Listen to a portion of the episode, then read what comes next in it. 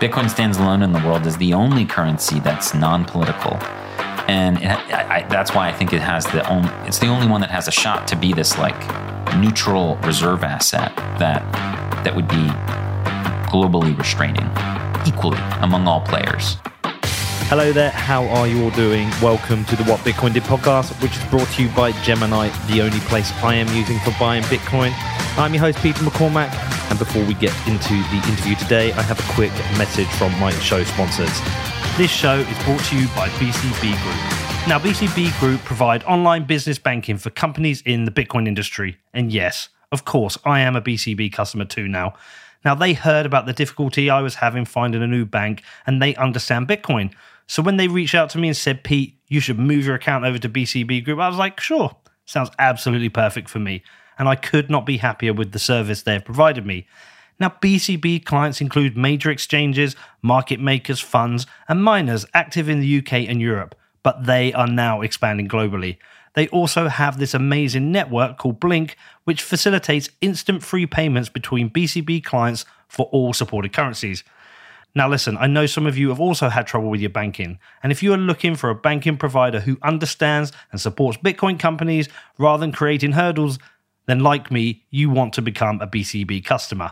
Now, if you want to find out, please head over to bcbgroup.com forward slash Peter, which is bcbgroup.com forward slash Peter. Next up, it is Ledger, the world's most popular hardware wallet. Now, listen, in Bitcoin, we have this saying, right? not your keys, not your Bitcoin. So if you're a Bitcoin holder, it is your money and it's time for you to own it.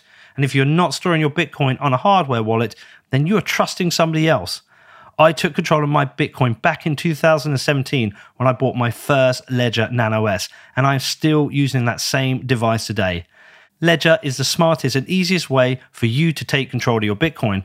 Now, if you would like to find out more or purchase a hardware wallet from Ledger, then please head over to ledger.com which is L E D G E R.com. Next up, it is BlockFi. Now, BlockFi bridges the world of traditional finance and Bitcoin, empowering you for this future financial world. And for people in the US who own or are interested in owning Bitcoin or stacking more sats, then the BlockFi Rewards credit card provides the easiest way for you to earn Bitcoin. There are no fees to use this card, no annual fee, and no foreign transaction fees. And you can get 3.5% back in Bitcoin on all purchases in your first three months and then 1.5% back forever after. And also, for every dollar you spend over 50,000 annually, you can get 2% back in Bitcoin. Now, if you want to stack sats with BlockFi, then please head over to blockfi.com for more information and to find out the terms and conditions. This is blockfi.com, which is B L O C K F I.com. Also, today we have Casa. Whether you've just bought your first SATs or you're a Bitcoin pro, you need to protect your investment. And the only person who should be in charge of your Bitcoin and your financial freedom is you. And securing your Bitcoin does not have to be difficult because Casa makes it so easy. Getting started is super simple. You just download the app, create an account, and enjoy a 30 day free trial. And if you need some assistance, it is just a click or phone call away.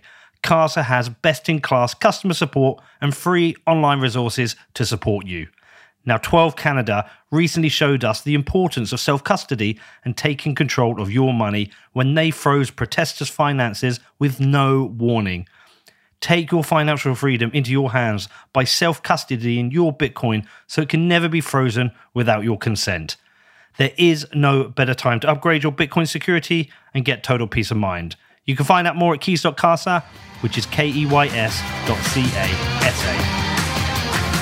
Hi there. The show you're about to listen to is a show I recorded with Alex Gladstein on February the 7th in San Francisco. It is called The Economics of War, and it's a show we wanted to make for a long time. We've been discussing it for a while. Alex had been working on an article but obviously, since we recorded this, war has broken out. Um, on February the 24th, Russia invaded Ukraine. So I spoke to Alex over the weekend and we discussed it and we said we should probably record an intro, or I would record an intro and just give some context to this.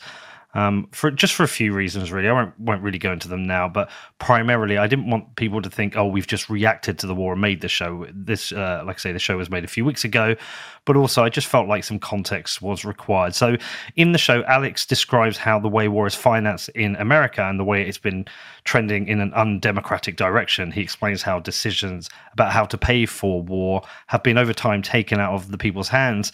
No longer does the US fund war in a dialogue with its people, uh, through taxation or war bonds, but now pays for conflict entirely through borrowing with very little oversight from Congress.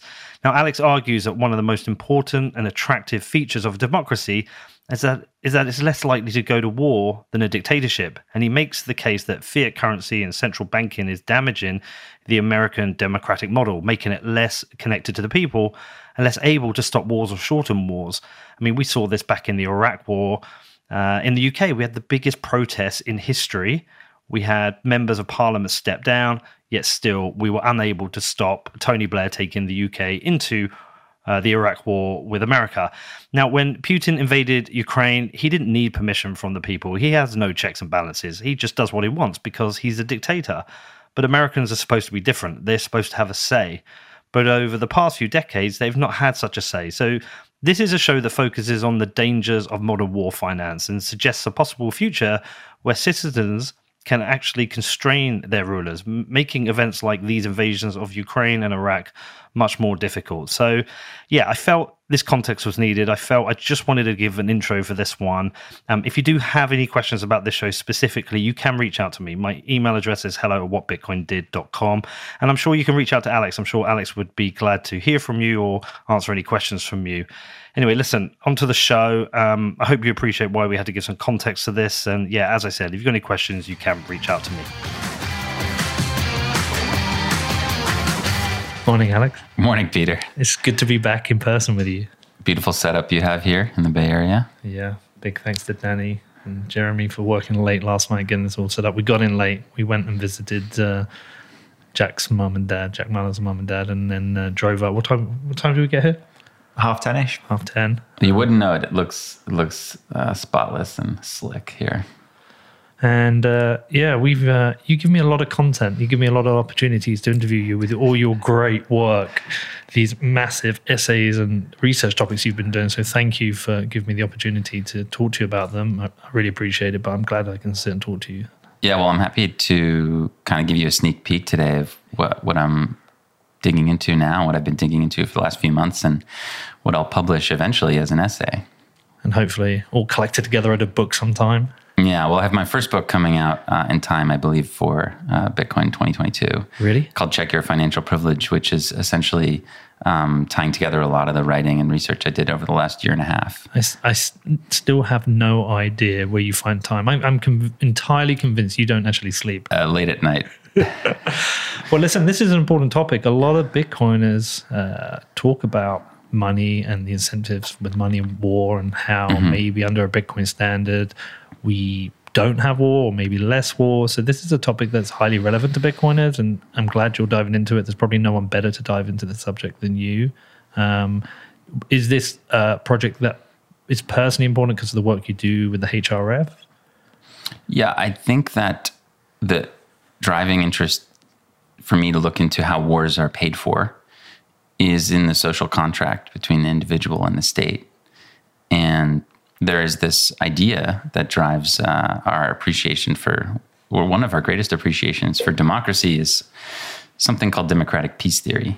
Um, and I've been reading a book called Taxing Wars, which is awesome by this um, scholar named Sarah Kreps that I would recommend people read. Um, I'm just I'm just going to read um, kind of her thesis. It's just two sentences, and I think that'll help set the table here.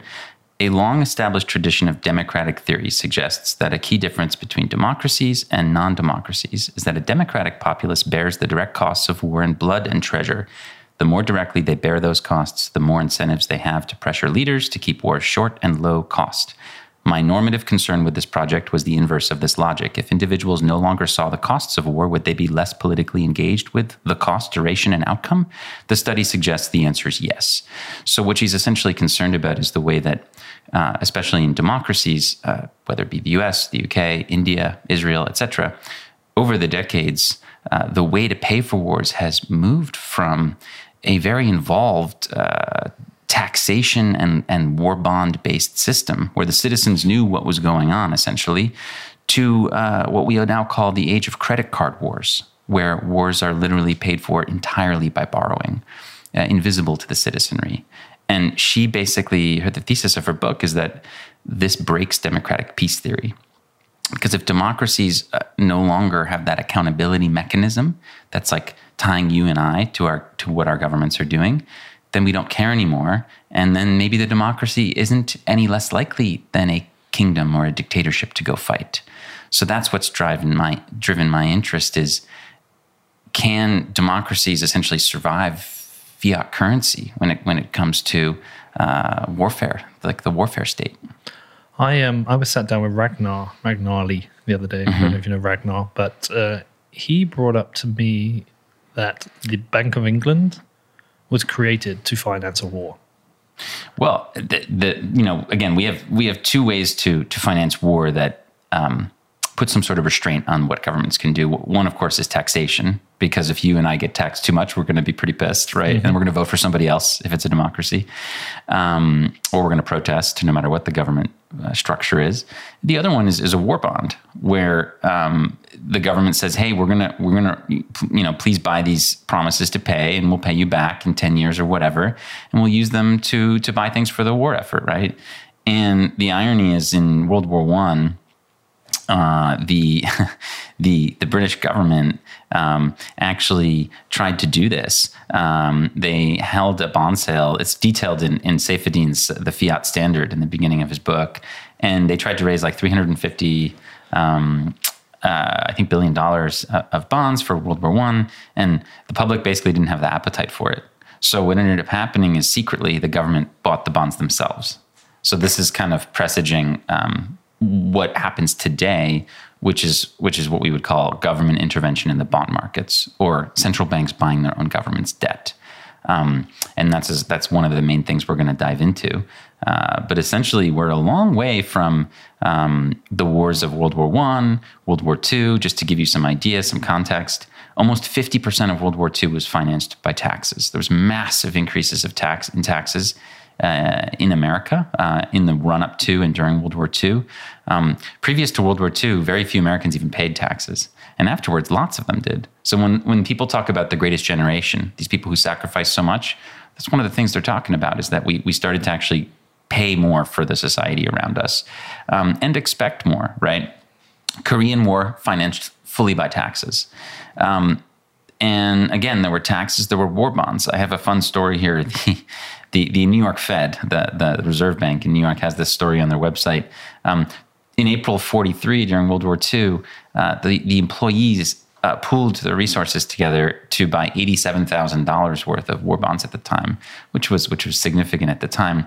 Um, and what the government would do is when you would when you would uh, buy these war bonds, the government would actually come back to you and tell you itemized what what they purchased with the money you gave them. So the employees of the Fed were, were informed that uh, the money bought a 105 millimeter howitzer and a P 51 Mustang fighter plane. I mean, think about how detached and distant we are today from that. We have no idea what our government is doing with this money. It's, it's, and it's, I think it's destroying democracy. Well, it came out with, uh, after the Afghanistan war, there's that Netflix documentary series which covers 9 11 through to Afghanistan and Iraq. And I can't remember the Turning Point was it? Uh, I think that it might have been called Turning Point. It's it's a fantastic series, 4 mm-hmm. or five parts, and they cover the whole part of what happened with the money in Afghanistan, the billions and billions. I'm not even sure if it's trillions of dollars, trillions, trillions, and how much is unaccounted for, where it went, the the, the stupid things that money was spent on. Um, so I think obviously we're in a very different place, but I, I do want to go back, or like how far back did you go with this? How far back did your research start? Well, again, um, I think you want to look at the modern state. You know, pre World War One states were very different in the way that they were structured and financed. So, if we look at the last 120 years, the point is that wars in at least in America and into a large extent Europe um, were financed by the public and in a way where you know if the war stretched on too long and they didn't want it, the war would end they would vote somebody else in power. Um, and the thing is, these earlier wars were more popular, um, especially World War II. Uh, it was a popular war. Even to the to if you look at public polling, even like the Korean War, Americans were, were in support of this war. Where things start to change is Vietnam, right? So there was actually one um, tax, one more tax to help pay for Vietnam in '68 that J- Lyndon B. Johnson um, imposed, and the public didn't like that very much, and that's one of the things that led to him uh, basically resigning, um, stepping down, paving way for Nixon.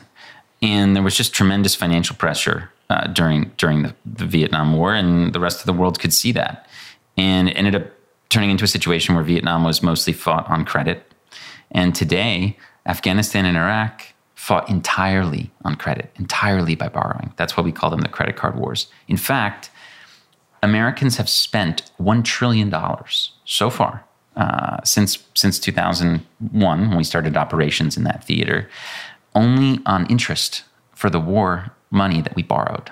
So just, just on the interest payments alone, we spent a trillion dollars.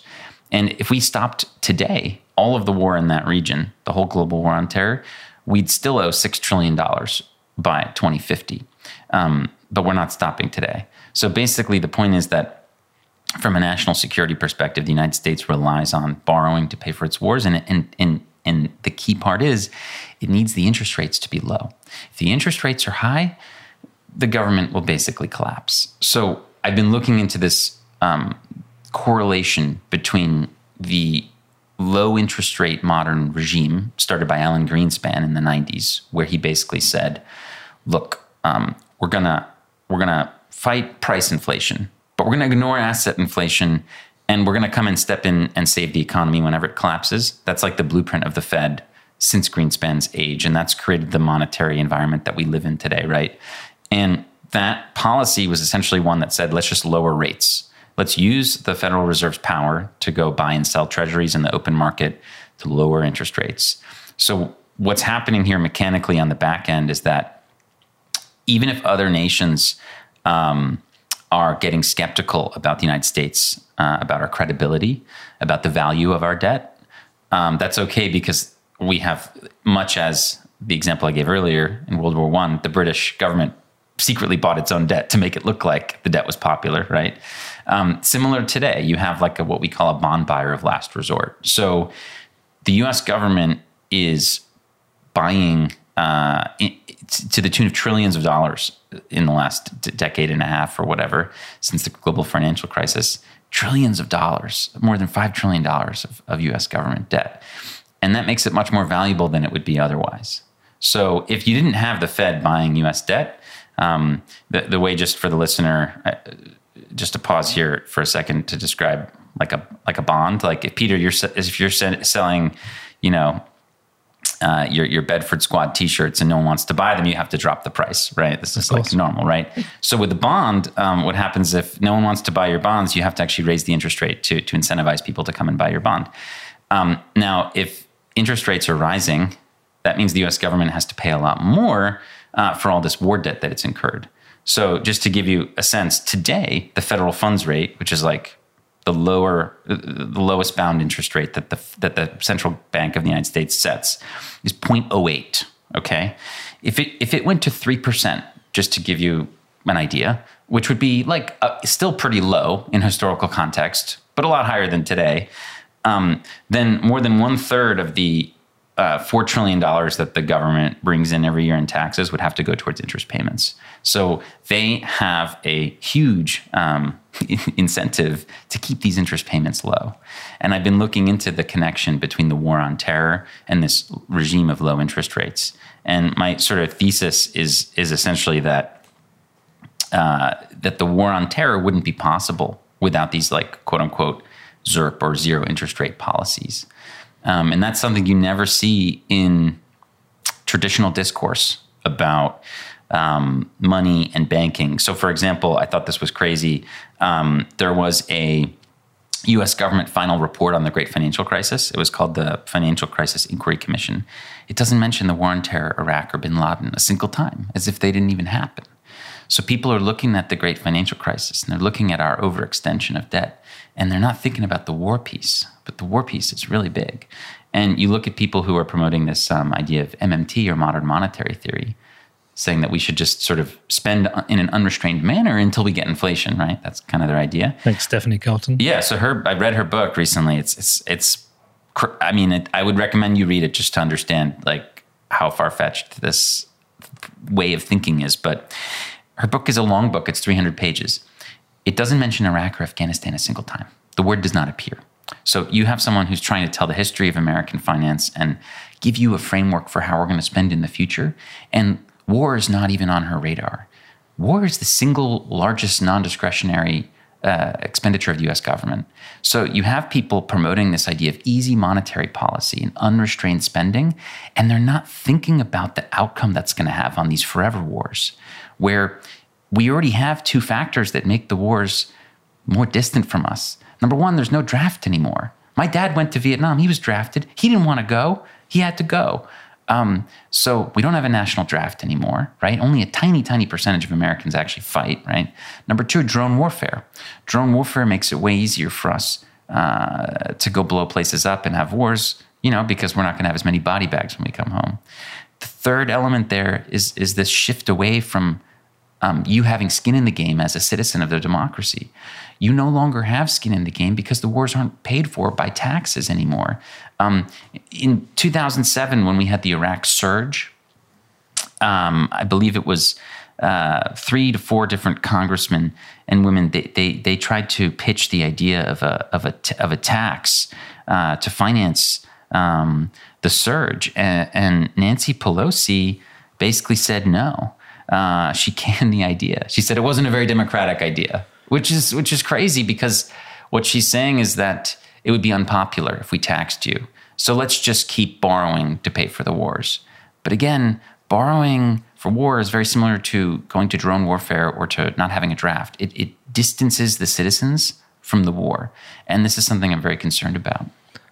And you're concerned about that because in, under a democracy, it really should be the will of the people to go to war rather than the will of a few people in Washington. 100%. And the MMT people say, well, Congress gets to decide how much we spend. Well, Congress isn't doing a very good job of reining in the wars. I mean, there's like very little congressional oversight or interest, it appears, in war spending. Um, it, it, you know, it's like, and I think both people on the left and right could agree here that we fight about um, finance for uh, education or healthcare. Oh, but as soon as it's like the military, it's just unquestioned. Like very few people fight it, you know. And even if they fight it in the media, the the Democrats still vote for it anyway. And I don't know if they even should be. Like, I, I, I you know, I, I, I tend to think that we are very overstretched. And you can make a case for supporting Ukraine, but to me, Iraq and I mean Iraq especially was extremely unethical and I mean, again, trillions of dollars went into paying for these wars, yeah. and and the and the, the public was against it. Like you yeah. know, like in, in in in many ways. I mean, we saw the largest protests since Vietnam, right? In London, uh, agreed. But you know, look, Congress voted for it, all of them. Hillary, you know, Kerry, everybody, and the reason there wasn't more fighting against the Iraq War in America, and the reason why the actual the anti-war movement kind of died out halfway through the war I mean, today, I mean, people, there is no anti war. We don't even know what wars we're fighting. Is because of the way it was paid for. Listen, if it was in your every year when you were paying your taxes, there was like a thing saying, up oh, 10% to go fight in Iraq, it would, the war would have ended a long time ago.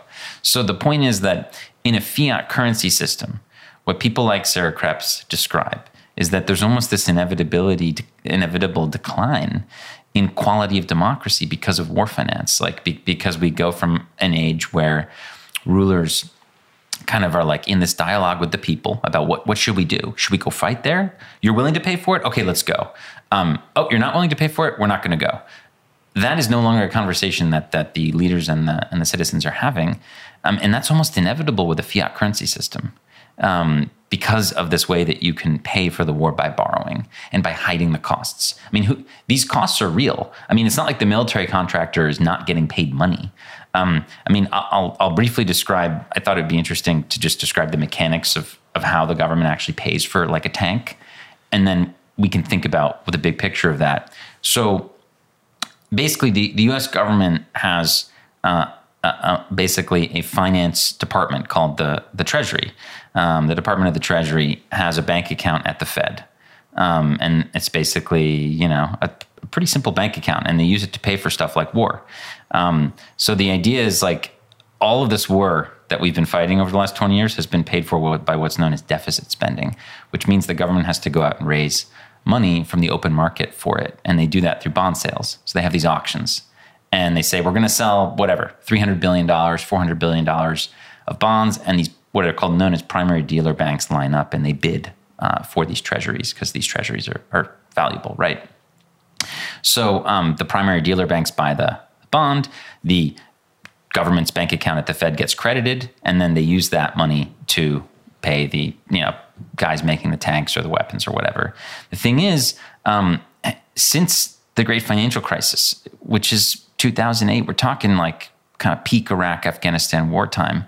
Um, there's another buyer in the market for these for these bonds, um, and that's the Fed. So the Fed has been buying trillions of dollars. So my the questions that I'm asking is like, what happens if the Fed is no longer buying the bonds? You know, what kind of interest rates would we be talking about, and would that limit our ability to fight these wars?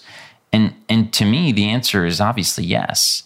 So I don't know if this is avoidable though in the fiat currency system. Like I think the government has figured out this is almost like uh, perfect. They can they can they can fight wars. They can cut. I mean, Bush cut taxes he didn't like it's not even like we, we didn't do war tax. We cut taxes.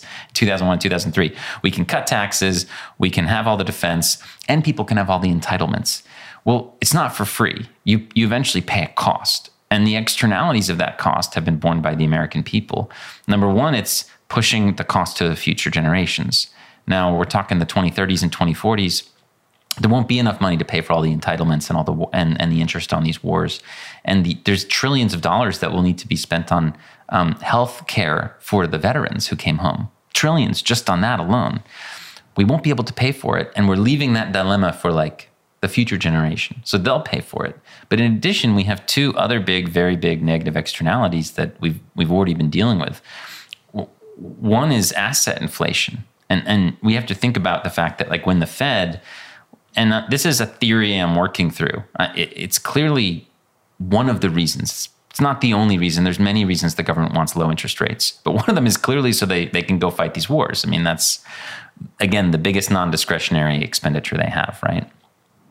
So when they when they go into the market and they buy these bonds and they and they keep the the demand for the bonds high and they keep the yield low to, to enforce negative interest rates, that interest rate sets the interest rate for everything else in the economy a mortgage, a credit card borrowing. So it really stimulates a lot of borrowing and, and, and, growth. And this is what they tell us, whether it's the Bank of England or the Fed, this is what they tell us QE is for, stimulating growth when, when we're you know in a recessionary environment, right?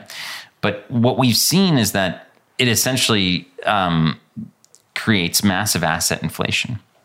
Whether it's the stock market, Bitcoin, gold. I mean, you've seen you've, you you and I have seen over the last twenty years things like this get super expensive in our own countries. And even if there was no price inflation, now this is very redistributionary. This isn't like a, an equally uh, distributed phenomena. To give you an example of the United States, since this policy of easy money started in the 90s, um, the top 1% in my country have increased their wealth share from 24% to 33%. And the bottom 90% decreased their wealth share from 40% to 30%. So you're seeing like uh, a tremendous inequality as a result of these like low interest rate regimes. Um, so, I mean, I think that y- you're going to get other negative externalities here uh, beyond just the, you know, our, our children having to pay for it. There's weird things happening to the economy now that are that are pretty damaging, and you know, I think that it's um, especially obvious now. I mean, we saw, I, I, don't know if you saw this Oxfam report, but it, it said nope. the wealth of the world's 10 richest men doubled since the pandemic began, while the incomes of 99% of humanity are worse off. I mean, that is a pretty condemn, that's a damning statistic. So, this system that we've set up now, which in some part is there to essentially finance these wars that otherwise the public wouldn't agree to fight, has all of these negative side effects. And you know, when Lyn comes on your show, she talks about this idea of financial repression, right? And the government's keeping the um, inflation rate higher. Uh, than than the interest rates. And she calls this financial repression, right? Because it means that like holding cash is like it doesn't make any sense. So you have to you have to go buy other stuff to go up the risk curve. So you know we're basically in this economy, this environment, um, as a result of the government trying to keep these interest rates low, where people are getting more risky, and we have all kinds of collateralized debt and crazy debt instruments, and we have big companies that make more money selling their debt than products. Like like for example, Burger King and and um, KFC and companies like that. They make more money selling their debt than selling burgers and fries and stuff. This is all detailed in a great book called The Lords of Easy Money by Christopher Leonard that I'd highly recommend y'all read. And it's it's it's it doesn't really talk too much about the war piece, but it talks about Alan Greenspan and Ben Bernanke and this idea of like let's keep the interest rates low to keep this economy going. And I think that we if we don't have the low interest rates, the whole thing stops working, right? Um, and what's what's really interesting is that Obama, when he left his office, and look, I'm sure most of the listeners here are, are skeptical of Obama and I was deeply disappointed as someone who originally thought he might be positive. Um, but I've, I have a lot of criticisms of him. But he said when he was leaving office in an interview that that he was worried about a president who can carry on perpetual wars all around the world, a lot of them covert, without any accountability or democratic debate. I'm worried too, and and that's where we are today. And I guess what I'm telling, what I'm saying to you is that like there are structural forces which um, which are pushing us in this direction there's very little um, public knowledge about wars. The public isn't involved with paying them, paying for them, and it doesn't really seem like there's a fix on the roadmap, like from the fiat side. So, simple question: what, Why have these wars? If if they destabilize regions, they put a higher risk on the U.S. from terror. If they destabilize the U.S. economy, what is the incentive to continue these wars? Why are people continuing to choose to enter into these wars? Well, I mean, each war has its own set of, um, you know, incentives. I mean, Vietnam was largely seen by U.S. policymakers as an important step to fight the spread of communism. Uh-huh. Obviously, I've come on your show and I've talked about Iraq before, um, but I think you know my the- my thesis is that this relates a lot to dollar hegemony and needing to protect our allies in the region. And and again, these are concerns that are not known or even talked about by like the average person. Well, this is the know? other question I was going to ask you because the last time we spoke, we discussed uh, the petrodollar, mm-hmm. and you raised an issue relating to one of the incentives for the for the Iraq War, which isn't openly discussed. Why did they lie? Why did they want to push us into the war? And I think you told me that uh, Saddam Hussein was going to start trading oil as a petro euro. And that was one of uh, the reasons that could have been why the US went to war with Iraq again. Are you now connecting the dots from this to that? Yeah, yeah, I am. So I'll try to break it down. The the dollar is the world reserve currency, which was something that was um, originally created essentially at Bretton Woods, right? Where we basically told the world listen, you're not going to use gold anymore. You're going to use dollars, and but don't worry, we'll pay you back in gold whenever you want. And then we broke that promise. We defaulted on our debt, 71. Um, and then we needed to find another way of kind of fixing the dollar to value. So we, we went to the Saudis and said, can you guys just price all of your oil in dollars and only accept dollars? And they said yes. And this helped to drive a lot of interest and demand for dollars. And here's some fighter planes and some missiles. Yeah, of course. I mean, there was this whole deal where we would protect them in exchange for them doing this. And then that that was kind of enough. The petrodollar system was enough to push the world in a direction where the dollar became and the dollar and the treasury, let's say dollar and dollar debt became like these most important instruments in, in, in finance in the world. And today um, we've been living off this because at first we had to force other countries literally to buy our debt. Like in the in the 60s, um, Johnson like forced the Germans, the West Germans, to, to buy our debt. And then, you know, we did this pact with the Saudis in the 70s. Um, and in the 80s, we forced the Japanese to buy our debt um, at the Plaza Accord. Um, and then, you know, we also, you know, in some ways, uh, you know, we're sort of pushing the Chinese to buy more of our debt. Um, there was between 2002 and 2008 a whole bunch of like uh, trade wars or whatever between the U.S. and China, and we were just trying to convince them to buy more and more of our debt uh, as a result of this. And that worked for a long time. Like foreigners financed a huge percentage of our wars. I think even in the first decade of Iraq and Afghanistan, they financed about 40% of our wars. They financed a lot more than that the previous wars. But that, that interest is like drying up. Um, and today, as, as, you, as, as I think we've said here before, the US government is the majority buyer of, of, of the debt, right? Now, um, it's interesting because if you look at the idea of a military buildup, obviously, uh, a government has to borrow to do this. So the, there's three big military buildups um, that I would point out. In the 60s, we had the military buildup for Vietnam. The 80s, we had the Reagan military buildup against the Soviets, which was triggered by their invasion of Afghanistan, right? And in the 2000s, we had the military buildup after 9 11.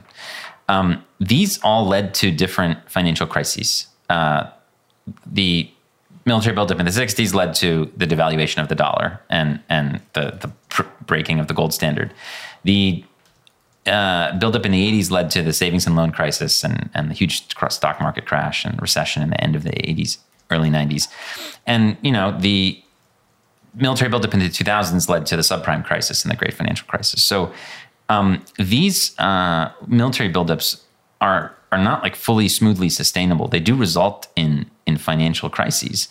Now we haven't had a currency crisis since since the 70s um, because everybody else wants treasuries still. We still have that lingering desire. Um, the, the U.S. Treasury is still the like premium thing in the world that you would go to for safety. It's like the thing that people most trust. Maybe they don't really trust the US government, but they trust us more than Chinese debt or mm-hmm. even British debt, you know? So for now, this the system sort of still works. Um, and we can do stuff like what we did in, in March 2020 when the, literally, the, I mean, you think about what the financial, what the crash was in 2020, it was the financial markets, which are very smart, saying, oh look there's a pandemic coming that's going to like be very deflationary and everybody's going to stay home for a while. We're going to price that in and the market started to go down. I mean it's a, it's a, almost like a biological system. The us government said no no no no no. We're going to come in and we're going to buy not just public debt i told you they bought trillions of dollars of public debt to kind of keep the value of us debt up keep the borrowing costs down of things like wars but also private debt and this isn't that much discussed arthur hayes talks about this in one of his recent posts the us essentially nationalized the private credit markets also um, by being like they, they didn't have to buy that much. They bought, I think, something like 10 or 15 billion dollars of private credit, but it was enough for the market to say, oh, look, the Fed's got our back. Right. So there's a psychological component to this as well. When you're out there in the markets and you know that the Fed is going to step in and buy, whether it's public or private debt, you're going to be more willing to extend it. Right. And then, then that's, of course, the, their, their point but it it, really it, it causes uh, a system which which continues to grow in that direction. I mean, we just topped thirty trillion dollars in debt um, the other day, and I think that as as long as long as the U.S. government has the global reserve currency, unfortunately, I think you start you see these wars continue. Um, I think, though, as as we've discussed here, that may not be forever. Uh, as Lyn has pointed out on your show before, we're at all time levels of debt of debt to GDP. You know, debt, the debt to GDP ratio is is past where it was in World War II. So we're the most indebted we've ever been, and there's not really a clear um, way out here. So I, I think you know, I mean, I mean, again, the, I mean, we're on life support here. The U.S. government, I thought the stat was insane. They've been buying one million dollars of assets every minute since March of 2020. Every minute, one million dollars of assets every minute. Now, I, you know, I'm, I'm, talking about subprime mortgages. I'm talking about government debt. Um, that is that is keeping the value of American debt uh, higher. It's keeping the interest rates lower, and it's it's again, it's allowing us to you know pay for uh, these wars, which again the, the public just isn't really involved in. Um, I, I, t- I spoke to um, a former trader, a securities trader, and he told me that the bond market is a check on politicians. Right? I mean, think about it. If people start to question America, America or Britain or any other country, then and they start to question the sustainability of what we're doing, then they're going to buy less of our debt, and then our interest rates are going to rise, and that's usually a corrective mechanism, mm-hmm. and that forces them to change. But we, he says we've lost this check on politicians via the Fed action because our central bank is engaged in this uh, basically debt monetization. Um, there there is no like uh, check on po- political power. And this is all connected with, in my opinion, the the modern monetary framework. And I raised this the other day on Twitter, and I, I was kind of tongue in cheek, but I said like, our MMTers neocons?" And of course, they're all like, "No, we're not neocons." But I, I would actually say that all neo, maybe may, if you're an MMT or maybe you hate war, that's fine. I, I get it. So maybe, But all neocons but are all MMT neocons MMTers. are MMTers. They have to be. This is the only way their wars work. And when I say neocon, what I'm really talking about is people who believe that this like these forever wars are like an important part of of America and like our identity. Um, and you know, people like me obviously don't think they are. And I think we can be smarter as a country. But unfortunately, we are in a financial reality today where we're still at the, we're still at the in the age of dollar hegemony and politicians have figured out that they don't want to talk about taxes or war bonds they just want to borrow from the public for general purposes and then then decide what to go what to go do with that money i, I thought this was a funny thought experiment what if what if um, all of the bonds that the US government sold to pay for war stuff were labeled as such. Like, what if there were specific treasuries that were war treasuries? Would they trade at a discount? Like, my thoughts are, yeah. Like, if you have, if think about it this way, if you have institutional investors getting pressured to buy green bonds or to like go away from fossil fuels, I mean, could you imagine the pressure on going away from financing war?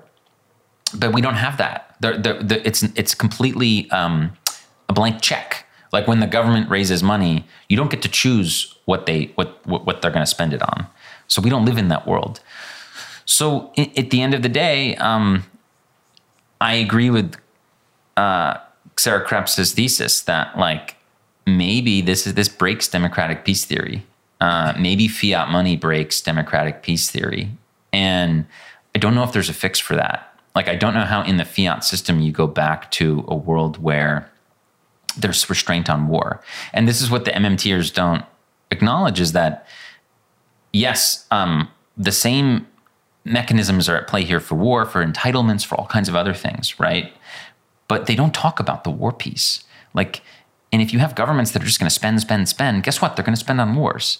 And I think that's important for us to talk about. So, so I've heard two suggestions of, of things that we that that that could be done in the fiat system to to sort of be more responsible as a, as a global power when it comes to war and and avoid unethical fights like Iraq, right?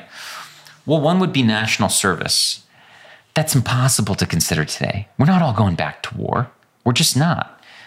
Um, the other one would be taxes. And again, even the Democrat, I mean, especially the Democrats, have been averse to this.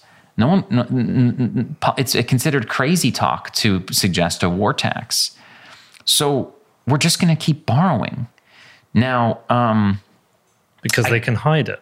yeah, because they can hide it because it's not on your taxes. You don't see it. And a lot of the implications may be hidden to you, especially if you're, um, look, most people are, hi- asset inflation is, when it's going well, most people enjoy it. At least like people who have a lot of assets. I mean, Yeah. the, who are most vocal in, polit- in the political world in Washington.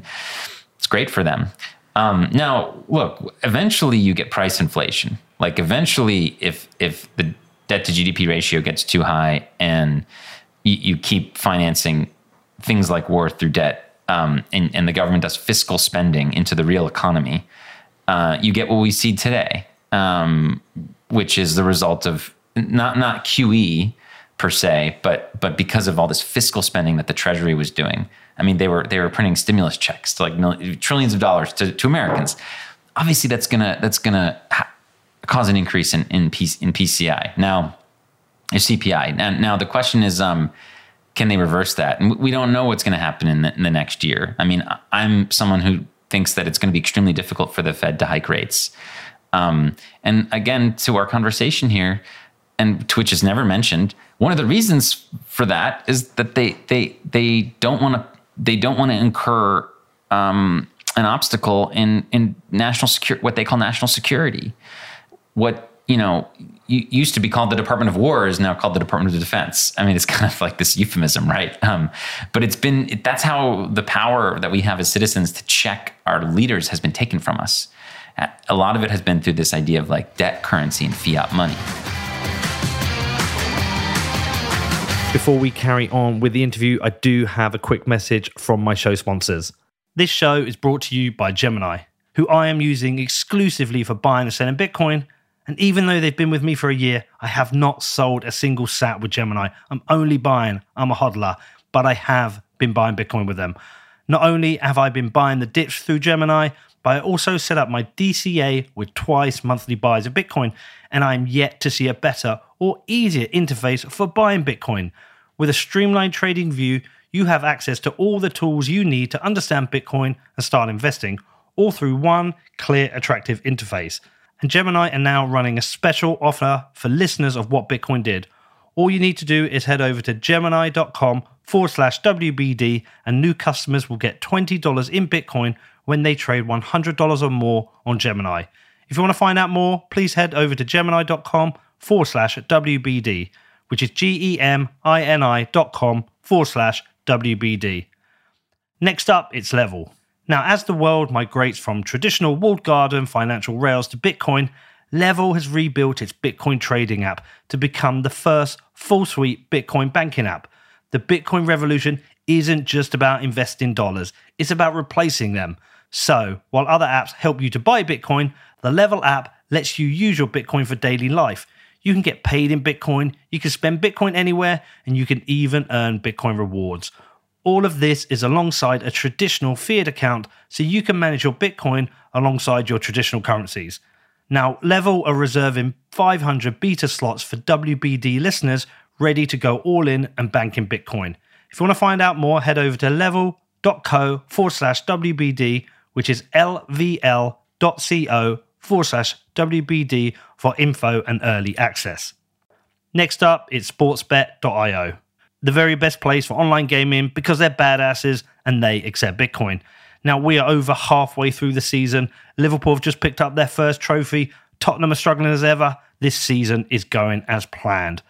But how's it going to finish? Do you know how it's going to finish? Will Liverpool win the title? Will they snatch it away from City? Who's going to win the league? Who's going to win the Champions League? Who knows? Well, anyway, if you want to take a bet, sportsbet.io has got you covered. And not just with football, they cover tennis, motorsports, US sports, they even cover esports. And for new customers, there's always a range of promotions available. So if you want to find out more, please head over to sportsbet.io forward slash promotions. That is S P O R T S B E T dot io forward slash promotions. Also, today we have Compass Mining, and they are not just a sponsor. I am a customer of Compass Mining. I am mining with Compass Mining. Now, I've been doing this for about, wow, what is it, like four months now, and I've mined over half a Bitcoin with them. It's pretty cool. It's very cool, actually. I love the fact that I'm back mining. And I also love the way Compass does this. They've made mining accessible to everyone. And as a Bitcoiner, I'm happy to be supporting the decentralized growth of the hash rate. It was so easy to get onboarded, and now anyone can mine Bitcoin. You just pick your machines, choose your hosting facility, and they do all the rest of the work for you. Now, if you are interested in mining, or if you want to find out more, then please head over to compassmining.io. That is C O M P A S S M I N I N G.io. So, you know, the question is what would this look like in a Bitcoin standard or a question?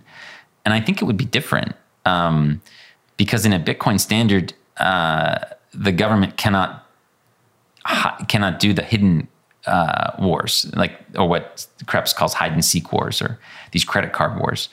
Um, it's not possible. They they would have to necessarily raise the money for war through taxes or or through some sort of like consent consensual process. Can can you define Bitcoin standard in this scenario? Is it that the Bitcoin has replaced the dollar, or Bitcoin has become the global reserve asset. Yeah, when I say Bitcoin standard, I'm describing a world where Bitcoin kind of takes the role gold once had as, as the reserve asset. I think that fiat currencies, at least at the beginning of the Bitcoin standard, will still exist. It's just they'll be sort of pegged, pegged to yeah. to gold in an ex, in, in in a range. Like it'll be sort of like the gold exchange system, kind of mm-hmm. like the Bretton Woods system. Hey, you guys have all those dollars, but you can redeem them for gold. Well, maybe maybe it'll be like you can redeem them for Bitcoin. You know, and that, that keeps some level of restraint. In that system, as you saw in US history, you couldn't do credit card wars for World War II. This, this didn't work because it was it was still backed by something. And again, I understand that like that prevented us from a lot of entitlements in education. And we can have that conversation, but we can't have that conversation without talking about the war piece. Okay. So if it's a Bitcoin standard, you cannot do credit card wars. It's impossible. Um, the, the, the, the interest rates would climb very high on our debt and it would be impossible to finance.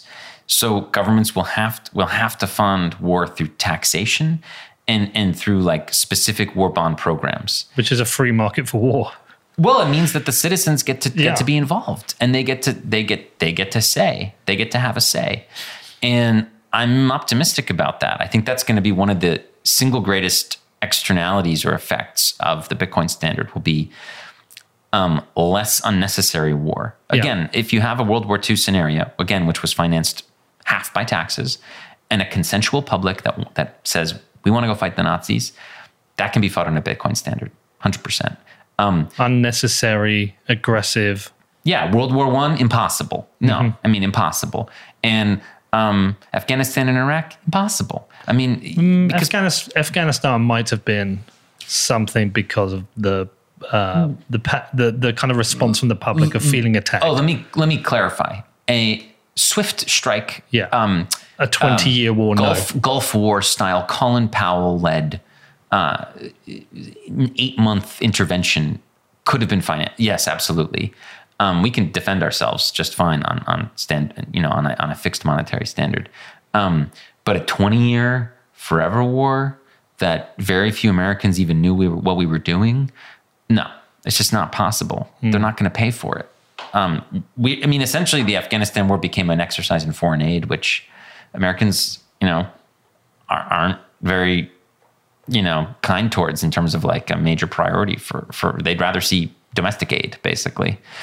Um, so again, I think you you may have a situation in a Bitcoin standard where there still are wars, uh, what we would call like maybe just wars or wars that matter a lot to a particular community or population or city state or whatever whatever kind of um, uh, structure is going to do the war fighting. But but there's going to be a back and forth and some accountability there because you can't do a credit card war on a Bitcoin standard. So I'm very optimistic about that. I mean, that's one of the reasons I'm I'm um, kind of hopeful about the future is because we may shift to a monetary regime where things like Iraq are, are impossible. Wow. Okay. That's interesting because there are people who think that under a Bitcoin standard there will be no war. I don't think there'll be no war, Yeah. but but I think forever wars are really difficult. Um, I know there's look there's a guy um, Matthew Pines. He's he's sharp and he's been writing about this. Uh, in it's and you have to acknowledge, of course, that some war fighting is deflationary. It gets cheaper, drones, things like that, you know. But at the end of the day, it's still a cost.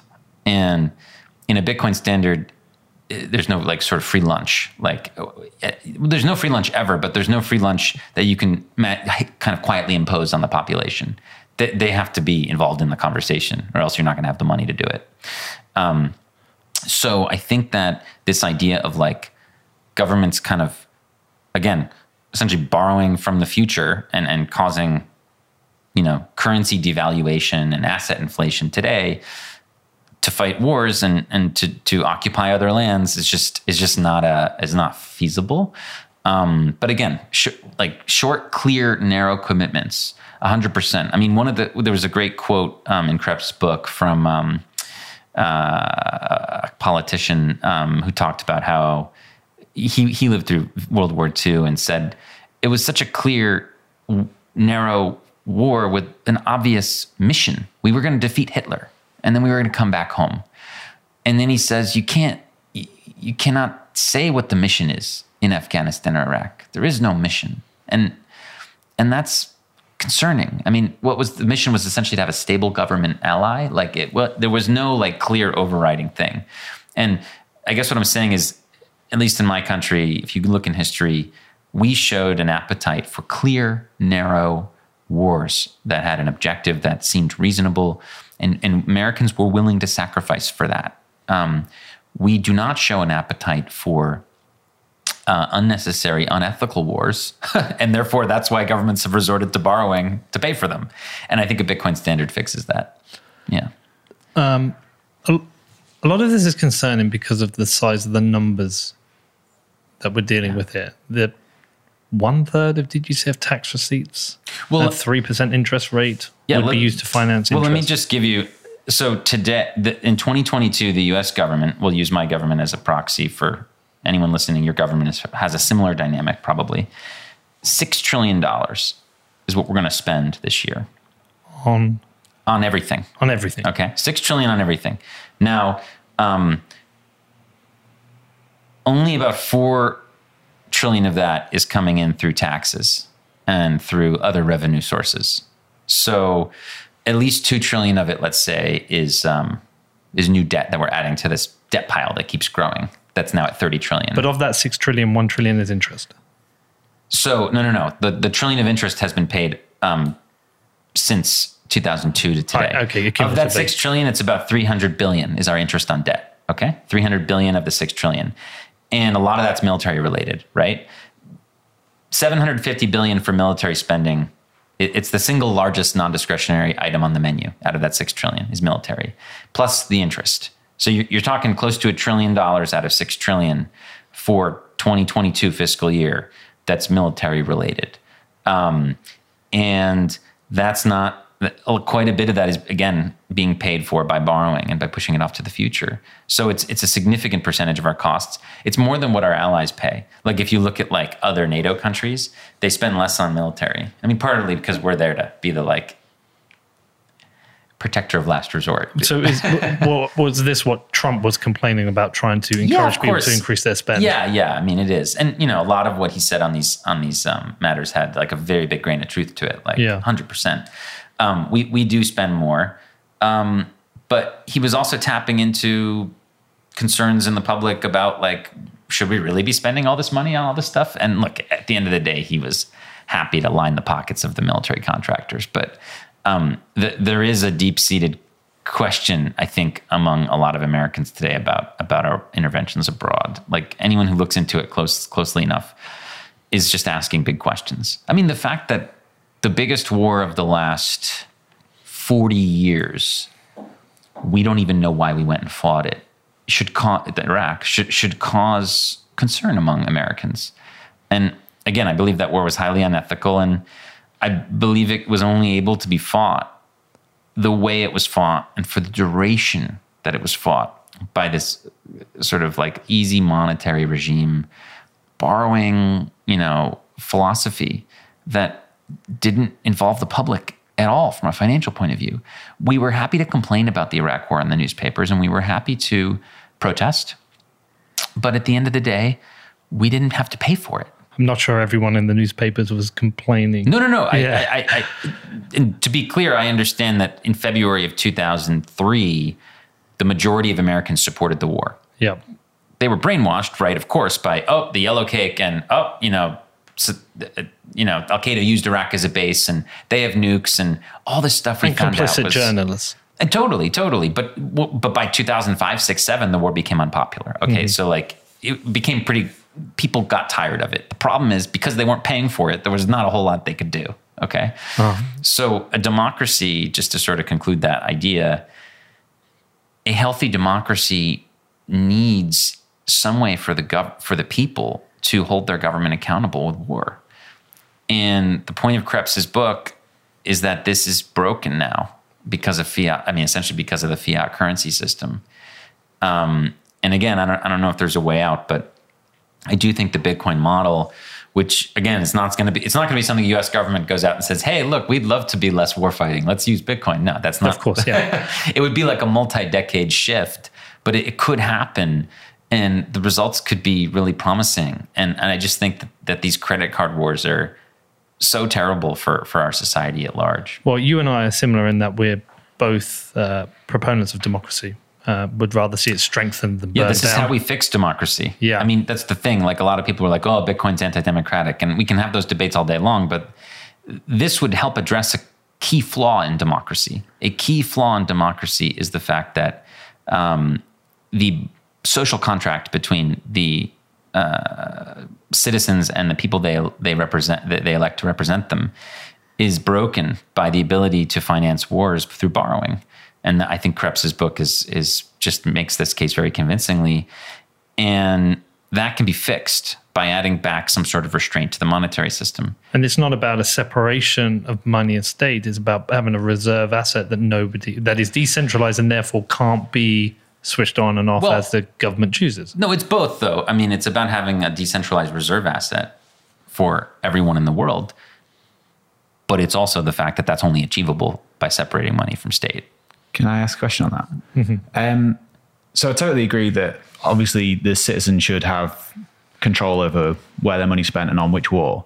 But if it was in a Bitcoin standard Yeah. and someone like China chose to continually debase their currency Yeah. at the expense of their people, could they not outspend someone like the US in a war? Yeah. So, um, great question. So, the, the an important point to consider is that gold failed as a check on government power. Uh, governments went off the gold standard to fight World War One, and then they never really went back. Right, in in a sense, and that was possible because gold was uh, centralized Yep. In the hands of custodians. Um, and that makes it possible for governments to kind of go off the gold standard and then just like debase their currency to pay for war. This is what Germany did. This is what your country did. Britain did this, um, et cetera, et cetera. Uh, I mean, you could argue the Americans did it in Vietnam, right? We ended up basically saying, "Just kidding, we're not we're not paying you back anymore, uh, any more gold. Where we're running out." And that is something again that's possible because gold is centralized and in the hands of custodians. Bitcoin is in the hands of its users. So, like governments at the moment don't control all the Bitcoin. People do. So, if a government like China or America or any anyone else decided to start debasing its currency, the citizens would just have a check on that. Like in the same way that a bond market is a check on a government power, Bitcoin is a check on what governments do, because citizens can just save their Bitcoin, and and if the government starts debasing the currency, the Bitcoin gets more valuable, and it it just it just defends them. Um, does it stop a government from completely and thoroughly drawing, destroying their fiat currency? I'm not sure. It seems like some governments are happy to do so, but at least it gives citizens a defense mechanism. I mean, today you'd be powerless. I mean, without Bitcoin in this world of credit card wars, there's literally nothing we can do to stop them. And what, I mean, what can you do? We've tried protesting, we've tried writing op eds in the newspaper, we've tried electing different kinds of politicians.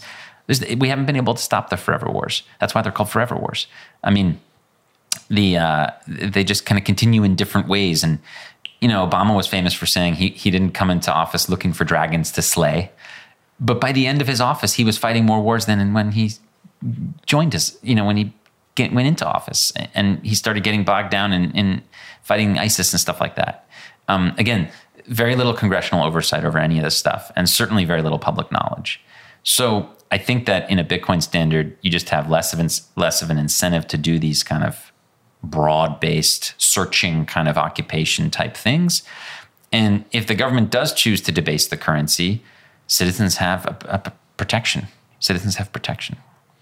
Hmm. It feels like this is uh, a, another important like string to the bow, the ammo of why we should care about Bitcoin and why we should completely and utterly ignore shitcoins. Why Bitcoin is this unique property in this crypto ecosystem. Yeah, and I, well, before before we get I'm just just not sure how many people care. No, but before we get to that, I think it's important to point out, just generally speaking, that this goes for all government expenditures, right? So most of what the government spends its money on today in my country is on entitlements, right? So under a Bitcoin standard, that would also be restrained. But I think that people care more about entitlements than wars. So I think that what you're going to see, if you look at public polling at least, is in a Bitcoin standard, there'd be constraint, certainly. But with the money that is spent, it would be more directed towards domestic infrastructure, um, education, healthcare, etc. And maybe once in a while, a very important war, but not these again, not these like decades long, just like loose, um, you know, just amorphous wars that that people don't know about. Like that would just be like that would be the first thing off the chopping block, right? They just enrich military contractors. They don't only help the American people. That would just be like one of the first things off the chopping block. As far as you know, look as far as the other cryptocurrencies. Um, I mean, look, all money is political except for Bitcoin. I mean, you have fiat currencies, which of course are manipulated by their very nature by the governments that issue them. You have the m- most money in the world is is our banking instruments, which are con- which are which can be just controlled by the state, whether it's by the state asking please freeze that bank account or by the state changing interest rates to manipulate the amount of money in the system. Um, you have uh, fintech credits, like most of the money we use on a daily basis today is like Apple Pay or we Alipay or whatever it is, wherever you are. That's extremely easily censorable and freezable, as we saw the other day with GoFundMe. Um, and then you have the other cryptocurrencies, all of whom are controlled by some group of people who are going to change the monetary rule set at some point. Um, whether that's like an ongoing debate, like it is in Ethereum, where like they aren't sure how much money's going to be printed because they haven't made up their mind yet, um, or whether it's something that's baked into the baked into it, like in whatever Dogecoin is going to keep printing forever. Like the, the point is that Bitcoin stands alone in in the world. Even and even gold is controlled again by. I mean, gold was completely demonetized by the U.S. government in the last hundred years. Bitcoin stands alone in the world as the only currency that's non-political, and it, I, I, that's why I think it has the only. It's the only one that has a shot to be this like neutral reserve asset that that would be kind of globally restraining equally among all players. Um, and look, it, it has a really great chance at doing that. I think right now, I'm, I'm pretty bullish on on that eventually happening. The the US defense budget is it always appears to me the one budget that never seems to get cut. Well- 750 billion did you say? Yeah. Um, but there obviously are various cuts to other services and whether it's education, health, welfare, yes. Well, I mean, they cut taxes. So, I mean, the the, the point is that um, it's a defense budget. Yeah. It's not supposed to be an occupy a foreign land and and steal its resources budget. That would be a different budget, but it's all looped lumped under defense. Um, again, I think in a system where the citizens have more control, they would be more interested in that seven hundred fifty billion dollars. Right now, like, what am I going to do? I, nothing. So, but in a system where like the government needs my Bitcoin at some level, uh, to and the commercial sector needs my Bitcoin to, to expand and grow, there has to be more of a two way street. There has to be a dialogue here, and I suspect that that seven hundred fifty billion would be a lot closer to whatever three or four hundred billion if if if it was under a Bitcoin standard because we're, you know, we're just simply not going to pay for these like occupations of these foreign lands that are never going to matter to us and whose outcomes are not even you know positive. I, I I thought that this was an amazing thing that the MMT kind of advocate Kelton said at the end of her book and this is this is something she concludes with, and it it, it made me kind of joke uh, about the neocon MMT thing because it, it sounds like somebody who's so sure of America being good all the time. And look, I'm I'm very I love my country, but I think we're not good all the time, and I think we're very flawed, and we have to be humble about that. But what I'm about to read to you is someone who doesn't really it doesn't really sound like she thinks that we've done bad stuff, and that's why I'm so concerned about her pushing this idea of unrestrained spending. What matters is not the size of the so called debt or who holds it, but whether we can look back with pride, knowing that our stockpile of treasuries exists because of the many mostly positive interventions that were taken on behalf of our democracy. I mean, to me, that's just, just like so rich, you know, especially in the age of two wars, which most Americans at the end of the day didn't pay for and weren't that interested in Iraq and Afghanistan. Well, they they will pay for it, or their children will pay for it, or they'll pay for it out of their pensions. Correct. Correct. But they weren't knowingly paying for it. They Yeah. weren't like involved in that at, at the outset. And th- I mean, one thing that should be said is that borrowing for war is much more expensive than just paying for it up front. I mean, the interest rate alone that I was describing to you is insane. I mean, had we just paid for the war up front through, again, through taxation or whatever, we wouldn't have the trillion dollars on interest payments or the six trillion dollars on interest payments by 2050. And also the fiscal control of that budget. Well, yeah. I mean, look, you also wouldn't. Again, what I'm pointing out is that the, the, there's there's some sort of correlation here between the war on terror and these expansionary wars and this loose monetary policy and these low interest rates. It, it they're connected, and and I, I I guess again my thesis is like you can't have one without. I mean, this war on terror wouldn't really be possible in a high interest rate environment. So gov- there needs to be government intervention in the in the bond markets to fight war, just like there needed to be in World War One for the British government uh, to finance its war. It tried to get the public to pay for it, and the public said no. Basically, we're not buying your war bonds. So the government did it anyway, right? And that that is just such a it's a great little and, and tragic little example of like where we are today. The government probably yeah would love the people to pay for the Iraq war, but they were like, "There's no way that's going to happen." Um, maybe they're polling in favor of us going, but if you look at the, uh, there actually has been extensive polling on taxes for wars. Yeah. Nobody wants to pay for them. The the difference between is it a good idea for us to invade and was that what, what did you support it is a very different poll set in. Then do you want to lose ten percent of your yeah, pension? Then, then are you willing to pay for it? Very different, very different. Whether you talk about India's wars in the in the late '90s with Pakistan, or even in Israel, Israel hasn't issued um, uh, war bonds since since the '80s. So even they've been borrowing heavily. Um, so again, any any of these like kind of democratic structure countries um, are, in my opinion, breaking because of this. I mean, even these even Denmark, even these other countries, they're they're, they're doing things that are undemocratic um, because they're able to manipulate the fiat system. And again, I, I don't think that that's fixable because the fixes would be a, dra- a full draft national service or taxes, and people aren't willing to to sacrifice their blood and treasure for these wars. And if that's the case, we shouldn't be fighting them. when I interviewed Vijay Boyapati uh, last week, he says under a Bitcoin standard, you mostly like most likely see the breakdown of democracy as well into smaller geographical units, potentially uh, balkanizing the US or even heading towards city states.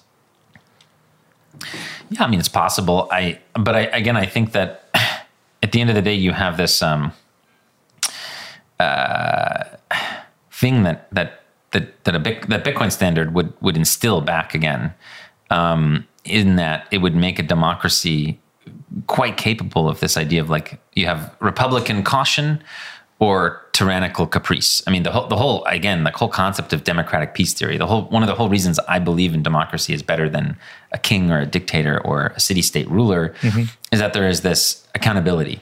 Um, that if we don't like what you do, we're going to replace you with somebody else. And that, that tends to be quite helpful. That has been undermined by the fiat currency system. Yeah. It might work better in a Bitcoin system. It, it might. Um, so this all remains to be seen. But, you know, will nation states um, kind of shrink in size or at least become more more like a United States type model? Um, very possibly, very possibly. But I mean, look, I think politicians who are closer to you and who care more about you are better anyway. So maybe you don't see the the UK collapse, but maybe you see the powers just kind of um, get, getting a lot closer to, to, to the communities themselves. You know, maybe like Bedford doesn't rely on London anymore for fiscal stuff. Maybe it's much more local. You know, like maybe you're still England or the UK, but maybe maybe you all have a lot more say over over what happens. But to Danny's point, does that do countries under a Bitcoin standard or the first movers under a Bitcoin standard beco- become vulnerable to those that aren't? I think it's the opposite. Uh, and this is something Fidelity pointed out kind of strikingly in a recent uh, uh, study is that the countries that adopt Bitcoin first, I mean, they're not like it's the El Salvador thing is very unlikely. You're probably not going to see countries do legal tender. Um, I think that eventually comes. But I think again, what you see is maybe like we're going to buy five percent for our treasury or whatever, you know, for rather for our, put on as an asset on our, in our central bank balance sheet, and that is going to be a huge advantage for those countries. I think. Again, if we go to a look, if we go to a um, a Bitcoin exchange standard, like the gold exchange standard, like the Bretton Woods system for Bitcoin, then your ability to have a strong fiat currency will be completely reliant on how much Bitcoin you have as a country, basically. So I think countries that get involved earlier would stand to have stronger fiat currencies. I mean, that's why I think the U.S. government should should I, I, the the the the long term impact it might have on our on our inability to fight these unethical wars is sort of a secondary consideration for me.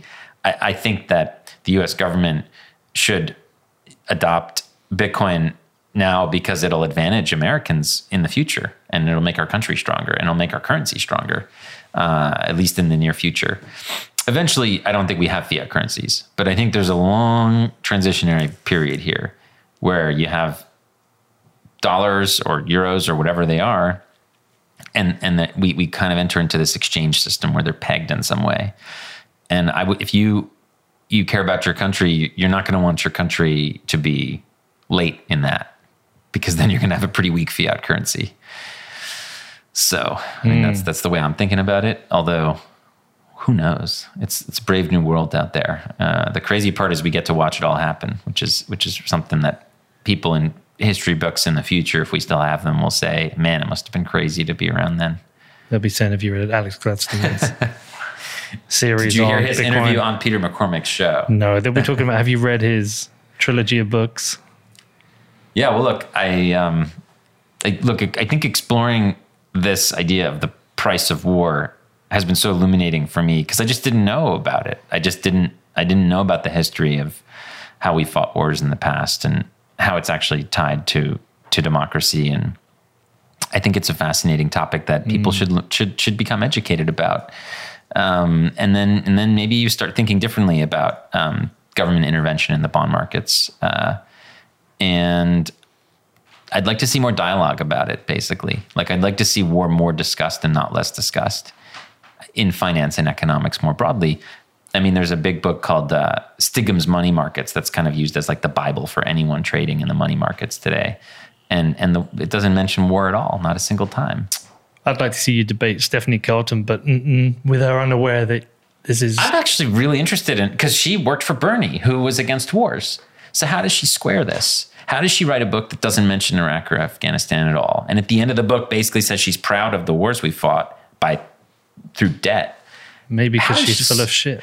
Maybe, but like I actually would li- like to see her defend that point. So so yeah. so would I. I would like. That's why I think it'd be an interesting debate. The, the discussion around MMT and its implications, and then you can just slip this one in and ask her to defend this. Yeah, and then people say, no, no, no, MMT is just a framework for thinking about domestic financing. It's like, no, no, no, but what about if your country's largest single domestic financing expenditure is wars abroad? Like, you can't separate the two. Nope. So let's just talk more about it. Um, we've entered into a dark age that was predicted by Tocqueville, by Adam Smith. Um, I mean, you know, Adam Smith said, I have a quote here from him that I, I thought was powerful. He says, The people feeling during the continuance of the war, the complete burden of it, would soon grow weary of it, and the government, in order to humor them, would not would would not be under the, nece- the necessity of carrying it on longer than it was necessary to do so. So he was able to observe that hundreds of years ago, that like the people play this role we play an important role in preventing our government from doing stupid wars. Um, that role has been taken from us uh, through this fiat currency system, this debt based system. And again, Kant, spoke about this, Adam Smith, um, uh, Mill, uh, Tocqueville, so many like great thinkers, uh, you know, in in you know in the Enlightenment and afterwards, they all saw this. They saw the writing on the wall that this would be a threat for democracies, and lo and behold, it's it's happened, and it's really depressing that war is just such a small part of our public discourse. Like there was some, um, I think there was some Pew polling that was done uh, that about 10 years ago in the kind of the peak of the forever wars that suggested that um, when Americans answered these questions, they basically said that wars never came up in their conversations at home with family or friends. Um, and that generally speaking, that they don't really impact our lives. That's dangerous. Um, if we're going to be in these wars, it should be part of our conversations and it should be part of our lives. And, you know, if we're not willing to have a national service, then we should at least be willing to pay for them. And if we're not, that means the government shouldn't wage them. And this is pretty clear to me. MMT um, makes it impossible for us to have accountability over our government in war. Um, now it also like makes it easier for the government to do entitlement spending. I understand that we can have that dialogue, but it also removes this ability for us to uh, have that constraint. If the government can just literally create the money to pay for the tank without asking us, then that's a problem in my book. But I, I understand there's different opinions here. There's counter arguments. No, again, it's like the counter argument is that uh, we we would have less entitlement spending, right? We'd have less public health care, and then we'd have less public infrastructure works and less like progressive stuff. But my my counter to that is like. Really? Like, yes, we'd probably have like t- in total less. Yes, of course, but not in proportion to the forever wars. Like those would be the first. We if we all got in a room, like fifty Democrats and fifty Republicans in America, and said, "Look, uh, we got to cut like X," and it's not politicians who are bought by lobbyists, but actual citizens. I'm pretty sure we would we would opt to not pay for the invasions and occupations of these foreign lands. That would be like one of the top things. Um, certainly, you know, before like you know infrastructure spending or healthcare or or you know uh, education, et cetera, et cetera. So let's keep talking about wars. Let's keep them in our dialogue. Um, I think it's it's very very important. When's this work going to be finished?